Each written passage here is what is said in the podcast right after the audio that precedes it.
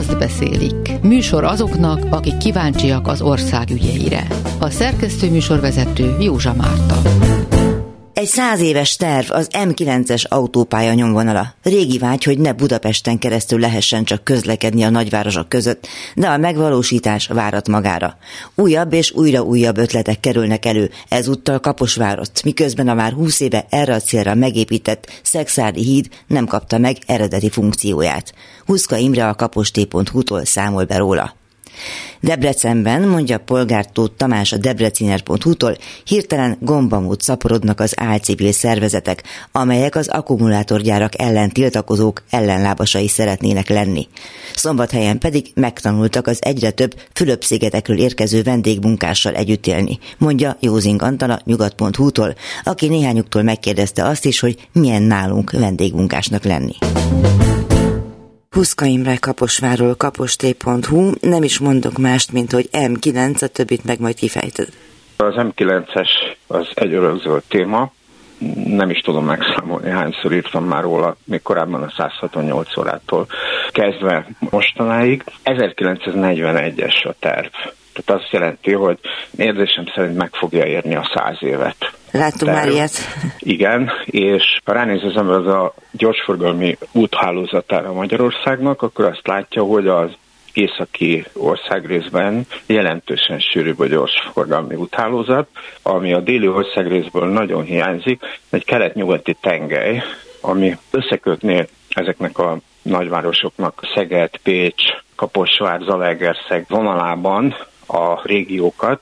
Ugye általában ezt el szokták felejteni, közlekedési szakemberek hangsúlyozzák, hogy a gyorsforgalmi utaknak nem az a célja, hogy településeket kössenek össze, hanem az, hogy régiókat. Ebben téved szerintem mostanában a beruházás fejlesztés, erről való gondolkodás.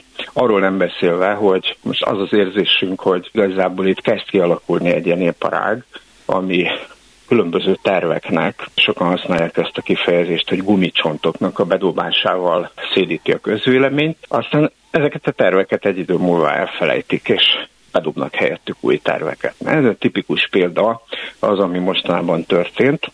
Lázár János megint szólt valamit. Igen, így van. 2020-ban Palkovics László volt az, akinek a fejlesztési minisztériumban az illetékességéhez tartozott a beruházásoknak az előkészítése, és akkor dobták be meglepetésre, hogy ez a bizonyos M9-es út ne Szexárt irányába menjen. Tudni kell, hogy az első Fidesz kormány már 2000 környékén elkezdte egy szexárdi hídnak az építését, ami 2003-ban lett kész, több mint 20 éve, éppen most volt 20 éve, ami az M9-esnek a része lett volna. Tehát Kaposvár-Szexárd vonalában kötötte volna össze a Dél-Dunántúl városait, és ennek el is készült a... Semmibe se vezető hídja ezek szerint? Így van, egy sehonnan semmibe vezető hídnak a tipikus példája. Utána nem folytatták ezt a, ezt a beruházást, ráadásul 2010 után a Fidesz, miután kormányra került, ők sem folytatták tovább. 2020-ban dobta be a Palkovics féle minisztérium, egész konkrétan Palkovics László volt, aki bejelentette, hogy mégsem ebbe az irányba menjen ez a gyorsforgalmi út, hanem menjen le Mohács felé, és a Mohácsi hídon jóval délebre, tehát 50-60 kilométerrel délebre keresztezze a Dunát, és úgy érje el Szegedet. Most erre nyilván sokan felkapták a fejüket, és elmondták, hogy valószínűleg itt arról van szó, hogy Mohácson közben a Csányi Sándor érdekeltségében Bonafarm épített egy európai mércével mérve is jelentős sertésvágóhidat, aminek ugye az útvonala Pik szalámigyárhoz Szegedre, jó lenne, hogyha gyors forgalmi út lenne. Tehát akkor ezt az egész beruházást és ezt az egész koncepciót úgy tűnt, hogy felülvizsgálják, és Mohácson megy a híd, délebre fogják vezetni az autópályát, és ez lesz a koncepció. Innen nézve azt nem tudom persze, hogy mennyire van logika a dolgokból. Ugye nemrég jelentették be, hogy Szegeden pontosan azon az ipari területen, ahol a Pixelán is van, ott majd létesítenek egy ilyen újabb kínai nagyberuházást, legnagyobbat az országban gyakorlatilag, és legnagyobb van leginkább feltőkésítettet.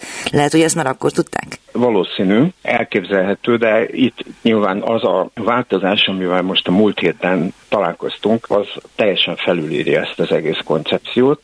Lázár János minisztériuma kiírt egy közbeszerzést, a régi nyomvonalon való vezetésére az M9-esnek, amely az mostani Szexárdi Szent László hittól, tehát a 20 éve meglévő Szexárdi Szent László hídtól vezetne János Halma magasságában az 51-es és az 53-as utak közötti szakaszra, 50 kilométeres szakaszra írták ki a tervezési és az, az előkészítési munkálatokat, már konkrétan közbeszerzést, ami azt jelenti, hogy akkor ezek szerint a kukába dobták a Palkovics féle koncepciót a Mohácsi híddal és a délebre való vezetéssel, és a Lázárféle minisztérium, konkrétan Lázár Jánosék most úgy tűnik, hogy Szexártól szeretnék vezetni mégiscsak az M9-est Szegedig, ez természetesen nem érinti azt, hogy a szegedi ipari területen tulajdonképpen inkább csak megerősíti ezt a vélekedést, hogy minél előbb szeretnék összekötni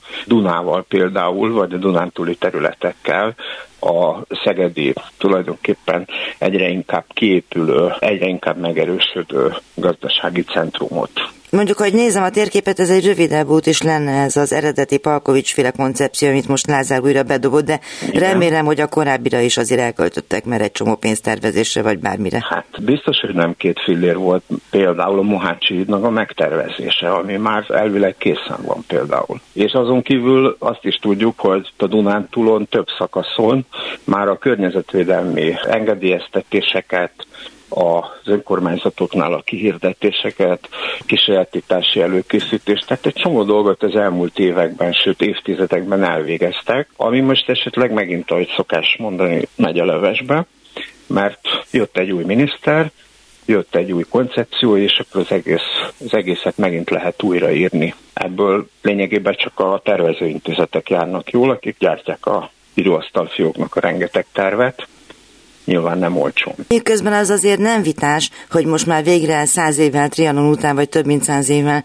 legyen végre összekötve, és ne csak Budapesten keresztül lehessen megközelíteni a Dunántúli hát és az alföldi nagyvárosokat. Ez az abszurdum, amivel mi tulajdonképpen a Dél-Dunántúlon legtöbbet szenvedünk, és ami miatt ezzel a legtöbbet találkozunk, hogy lényegében katasztrofális eljutni, akár hogyha nyugati irányba indul az ember, akár keleti irányba az ország nagyvárosaiba, például Szegedre vagy vagy Debrecenbe, nem Budapestet veszi célba, akkor borzasztó közlekedési viszonyokkal találkozik. Jelzem, ez ugyanez igaz a vasútra is, de hát most nyilván a közútról van szó, közútról beszélünk, és valahogy ez nem akar összejönni most már nagyon régóta. Ennek a tervezett nyomvonal módosításnak aztán persze lehet, hogy lesz még egy 42. terv is, ki tudja. Majd akkor beszélünk róla, hogyha elérkeztünk a hídhoz, mondjuk a Szexádihoz. Igen. Lehet-e olyan mögöttes tartalma, hogy esetleg a Dél-Dunántúron, akár Kaposvár térségében, vagy János Halmát említetted, vagy bárhol terveznek valami olyan kínai beruházást, amelyik összeköti mondjuk a szegedi kínai beruházással, vagy bármi egyébben? Logikusnak tűnne. Úgy látszik rájöttek most az utóbbi időben, hogy jobb hallgatni ezekről és titkolni ezeket az elképzeléseket, mert például ez a Frank Liu úr, aki megvette a Tassári repülőtérnek a területét. Igen, erről már beszéltünk. Ő a mai napig nem hajlandó megmondani még, hogy mit tervez Tassáron, és ugye egy passzár is ennek a, ennek a tervezett M9-esnek az irányában van. Elképzelhető, hogy távlati tervekben ezeken a pontokon, akár több helyen és akár éppen említett János Halmánál, vagy éppen a Dunántúlnak ezen a Kaposvárhoz közelebbi részén terveznek valamilyen nagyobb beruházást, amihez kellő időben elő kéne készíteni ilyen gyorsforgalmi út kapcsolatot. Azt beszélik. Műsor azoknak, akik kíváncsiak az ország ügyeire. Polgártót Tamás van itt Debrecenből. Úgy tűnik, hogy a civil szerveződések, és ezt persze egy kicsit ilyen ironikusan mondom, de Debrecenben nagyon meglódultak, mert most már az akkumulátorgyárak és egyebek ellen szervezkedők ellen is vannak legalább tudatnyian olyan szervezetek, amelyek vitába szálltok velük, vagy tiltakoznak, de persze nem ingyen, mert hogy azért kapnak ehhez egy kis támogatást is, hogy minél civilebbek lehessenek. Miről van szó? Egész konkrétan két civil szervezet a Mike Pércsi Anyák a Környezetért Egyesület és az Amnesty International Magyarország szerveztek október 17-én egy demonstrációt Paplászló Debreceni Fideszes polgármester háza elé. Erről beszéltünk is a műsorban. Annak igen, idején. igen, igen. Amint véget ért a demonstráció, gyakorlatilag egy órán belül 12 debreceni civil szervezet kiadott egy közös nyílt levelet, amelyben elítélték a Mikepércsi anyák és az Amnesty demonstrációját. Kikérték maguknak például, hogy a sok éve önzetlenül a városért dolgozó civileknek a munkáját járatják le. Külföldről finanszírozott álcivileknek nevezték őket ebben a nyílt levélben. Igen, valahonnan ismerő szófordulat. Mit lehet tudni ezekről a civil szervezetekről? Tehát, hogy mivel foglalkoznak, milyen tevékenységük van, hogy általában, amikor éppen nem a Mikepércsi anyákat meg az Amnesty támadják? Először is említetted az előbb a finanszírozásukat. Egy nagyon gyors utána nézéssel könnyen kideríthető bárki számára, hogy a 12-ből 10 csak tavaly összesen több száz millió forint állami és önkormányzati támogatást kapott, Hát mindössze kettő van, amelyik nem kapott ilyen támogatást, ez a Baráti Kör Egyesület, nem túl legyendi nevű szervezet, és a Zöld Vénkertért Egyesület, de például ez a Baráti Kör Egyesület is nyert a Város 2022-es civil alapjából támogatást, illetve kimutatható a Zöld Vénkertért Egyesület kapcsán is egyértelmű kötődés az egyik alpolgármesterhez, Barcsa Lajos gazdasági alpolgármesterhez, habár ő tagadta ezt, amikor egy sajtótájékoztatón találkoztunk vele. Általában véve az látható ennél a 12 szervezetnél, hogy egyrészt a különböző rendezvényeken, amiket ők szerveznek, szereplési lehetőséget biztosítanak fideszes politikusok számára, önkormányzati képviselők és országgyűlési képviselők számára egyaránt, az egyik ilyen szervezet például Debrecen Józsaváros részében szervezett egy disznóvágást, aminek a fővédnöke az egyik önkormányzati képviselő volt, és megjelent ezen az eseményen, és segítkezett is a disznótoros ételek elkészítésében Kósa Lajos országgyűlési képviselő, de volt olyan, amikor Böjte Csabát látta vendégül az egyik szervezet, és ezen az alkalmon beszédet mondott Pósán László, szintén Fideszes országgyűlési képviselő. Látjuk, hogy csupa olyan dologról van szó, ami közpénzből finanszírozandó, elvégre az említett urak amúgy se jutnának szóhoz sehol sem, meg hát milyen lenne a kolbász is. Visszatérve, miért verte éppen ez a két civil szervezet ki a biztosítékot már, mint a Mikepécsi anyák és az Amnesty?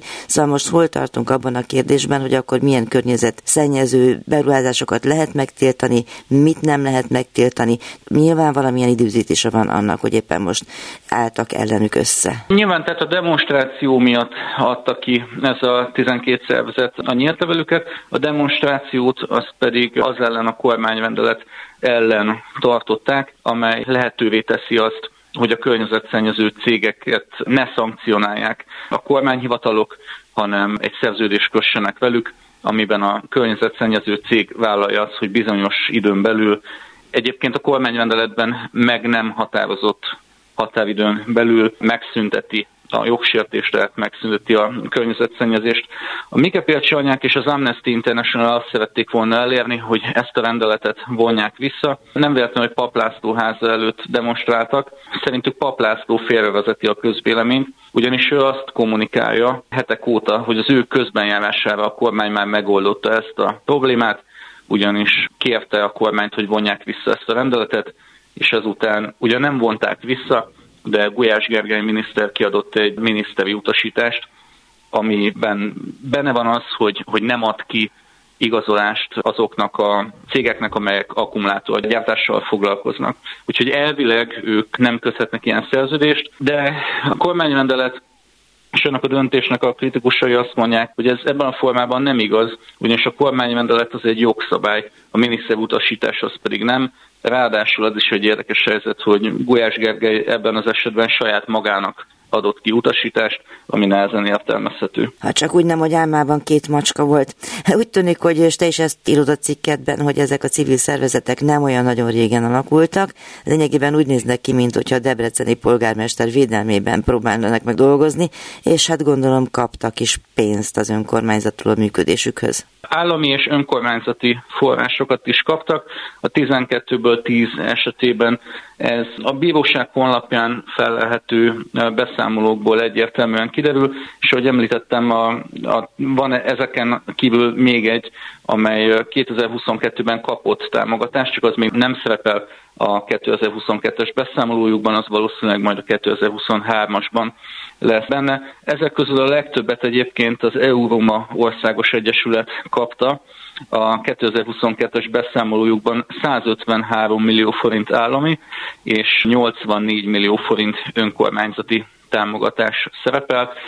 Érdekesség ezzel kapcsolatban, hogy még 2019-ben írtuk meg, hogy az Egyesület székházában jelenleg is aktív fideszes politikusok portréi vannak kitéve, tehát festmények, ezzel kapcsolatban, amikor beszélgettünk az Egyesület elnökével, ő mondott nekünk valami olyasmit saját magáról, hogy fideszes vagyok, de nem hülye. Már is meg tudom nézni, mert itt van előttem Rácz Róbert, Főispán, Tasó László országgyűlési képviselő, Kósa Lajos, Bodó Sándor országgyűlési képviselő, Pap László polgármester és Széles Diana szociális alpolgármester, mindannyian fideszes politikusok, az ő arcképei díszítik ennek az egyesületnek a székhelyét. Ezt nem akarom kommentálni, én is megnéztem ezeket a képeket, amelyek erről szólnak, vagy ezeket ábrázolják. Most kell, hogy mondjam, hogy ami szép, az szép. De aztán vannak itt olyanok is, akik például homo és transzfób népszavazáson való részvételre buzdítanak, és ők amúgy könyvtárosok. Pontosan. Akivel gondoltál, az Kovács Béla Lóránt, a Milius Juhász Péter könyvtárnak az igazgatója. Ez ugye egy önkormányzati fenntartású intézmény, és ő az elnöke a Könyvtár és Információtudományi Társaságnak, amely szintén aláírta ezt a nyílt levelet, és az ő honlapjukon olvasható egy általa aláírt buzdítás 2022-ből. Emlékezetes, hogy a kormány akkor vonta össze az országgyűlési választásokat egy népszavazási pakkal, ami gyakorlatilag az akkoriban folytatott homo és transzfób kampányuknak volt egyfajta megkoronázása. Ezt megelőzően néhány hónap pedig az említett úriember Kovács Béla Lóránt felszólalt azon a debreceni demonstráción, amit szintén ennek a kampánynak a keretében szervezett. Egyébként egy olyan személy, aki egy másik civil szervezetnek az elnöke, amely szintén aláírta ezt a, ezt a nyílt levelet. Vannak De... itt azért összefonódások is. Nyilvánvaló szobálnak ők a Mike Pircsi anyákkal? Ezzel kapcsolatban nem tudok mit mondani, az viszont biztos, hogy az Alternatív Közösségek Egyesülete, ami egy évtizedek óta Debrecenben működő, aktív és valóban civil városházától független szervezet. Ők a közösségi médiában megvédték a Mike Pércsi anyákat és az Amnesty International-t, és ők beszélgetésre hívták ezt a 12 szervezetet. Azzal kapcsolatban nincs információm, hogy volt-e közülük olyan, amelyik elfogadta ezt az invitálást, de ennek is utána fogunk érdeklődni a napokban. Azt beszélik. Műsor azoknak, akik kíváncsiak az ország ügyeire.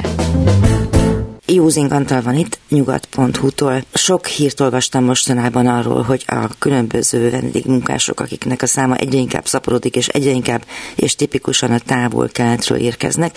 Szóval, hogy sikerült beszélgetnetek, beszélgetned Fülöp-szigeti vendégmunkásokkal szombathelyen.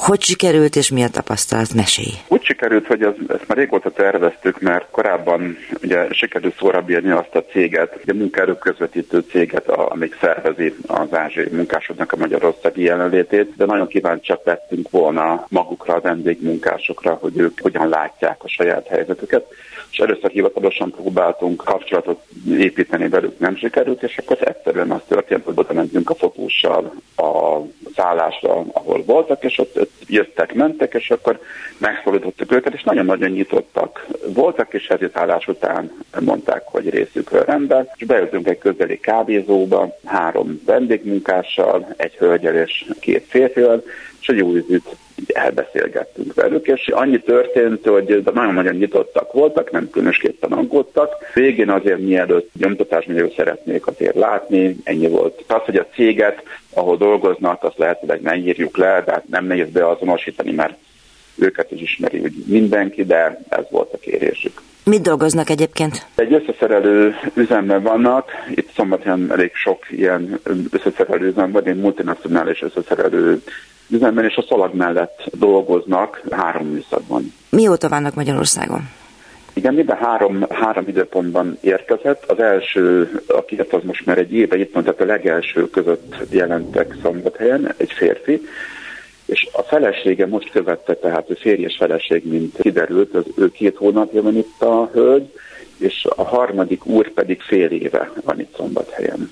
Családot mit hagytak otthon? Két fiúgyereket hagytak otthon, az egyik, ha jól emlékszem, 7 éves, a másik 4 éves. Hát ugye, ide itt nekünk így, így nagyon fura ez az egész, hogy ez így hogyan lehetséges, mert ők két évre érkeznek, és nem is utaznak haza két évig. Tehát itt az apa és az anya két évig csak videócseten láthatja gyerekeket. A feleség elmondta egyébként nem csak nyitott volt, hanem egy, egy tanult és intelligens hölgy, és azt mondta, hogy bizonyára egy furcsa, de ők ezt így bevállalják, tehát azt látják az egészet, hogy eljönnek két évre Magyarországra dolgozni, nagyszülők vigyáznak a, a két gyerekre, de ez egy áldozat, így fogalmazott, hogy ez egy áldozathozatal a, a részükre, mindenki részéről, azért, hogy két évnek egy olyan nagy anyagi javulást jelent, és gyerekek majd jó iskolába fognak járni, és, és, és az itt keresett pénzt, tehát gyakorlatilag a jövőjüket nem is megoldja, de nagyon nagy segítség. Hát igen, azt láttok még a rendszerváltás után, hogy egy csomó család Kelet-Európából gyakorlatilag Ukrajnától Romániaig, meg Lengyelországig így működött, hogy akkor elmentek, itt tudom én, Dél-Spanyolországba, és így tovább, szóval, hogy ez egy tipikus élet, csak hát ezért ez egy nagy távolság, innen nem lehet hát hazaugrani. Hát igen, igen, az, annyira nem tipikus azért, hogy ahogy jeleztem, hogy két évig nem mennek haza, és amikor a munkerők között itt sikerült meginterjúvolni, az még, még hát most már fél évvel ezelőtt volt, ők azt mondták, hogy nem tudnak még senkiről, a Fülöp-szigetekről, aki hazament volna a két év alatt, tehát olyan, még szabadságuk van, mert ugye hasonló, mint a, a magyaroknak szabadságuk lenne, de olyan drága a repülőjegy, akkor tehát ezt a pénzt inkább hazaviszik, vagy, vagy havonta hazautalják.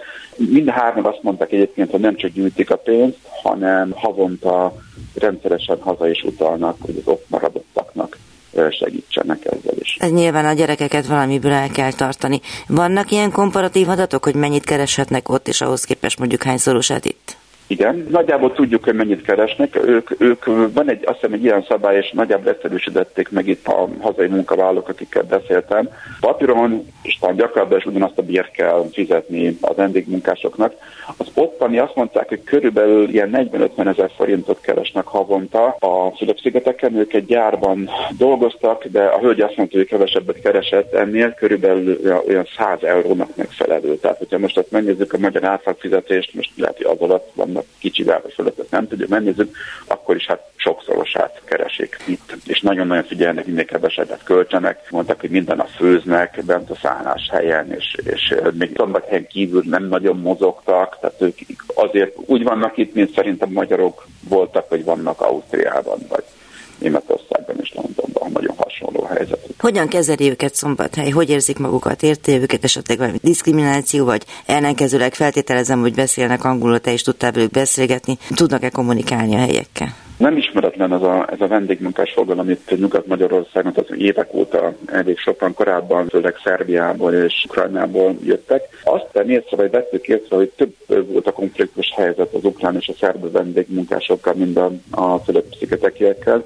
Itt nagyon-nagyon barátságos, nyitott és ilyen, ilyen jókedvű emberek, és így a személyes, meg egyéb konfliktus kedvesek. Azért azt tudom, hogy vannak olyan cégek, mert nem csak egy cégnél vannak itt szombathelyen, hogy, hogy azért okoz nem is személyes feszültséget, hanem, hanem ilyen bérfeszültséget ugyanazt megkeressék, de jóval kevesebbet költenek, tehát munkálszálláson vannak, tehát van egy ilyen feszültség, de, de a város így elfogadta őket, és így mindenki mindenki, akivel beszéltem, igazából vártnál sokkal kisebb tiltakozásban, vagy, vagy konfliktus helyzet. De nem kell, hogy ők itt vannak, jönnek, mennek, elmennek a, a boltokba, néha megjelennek a kávéházakban, nagyon ritkán járnak, de este, mikor elmennek, tehát azért valamennyit ők költenek is, és, és az emberek. Tehát több százan vannak azért, én is nyitott ablaknál vagyok, akkor hallom, hogy az ablak alatt jönnek mindig csoportosan. Tehát elég látványosan jelen vannak azért a városban.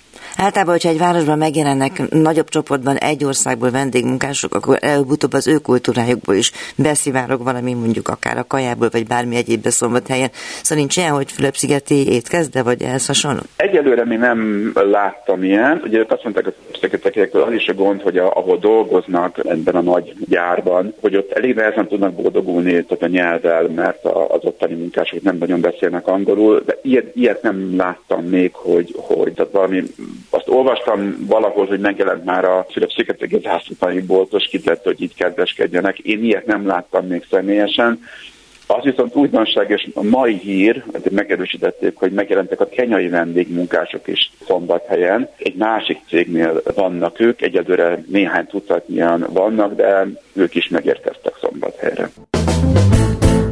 Kollégáim Huszka Imre a kaposté.hu-tól, Polgártót Tamás a debreciner.hu-tól és Józing Antal a nyugat.hu-tól hoztak most történeteket. Szerkesztőtársammal Leocki Mirjammal jövő héten is várjuk Önöket, megtisztelő figyelmüket köszönjük, Józsa Mártát hallották. Az beszélik című műsorunkat hallották.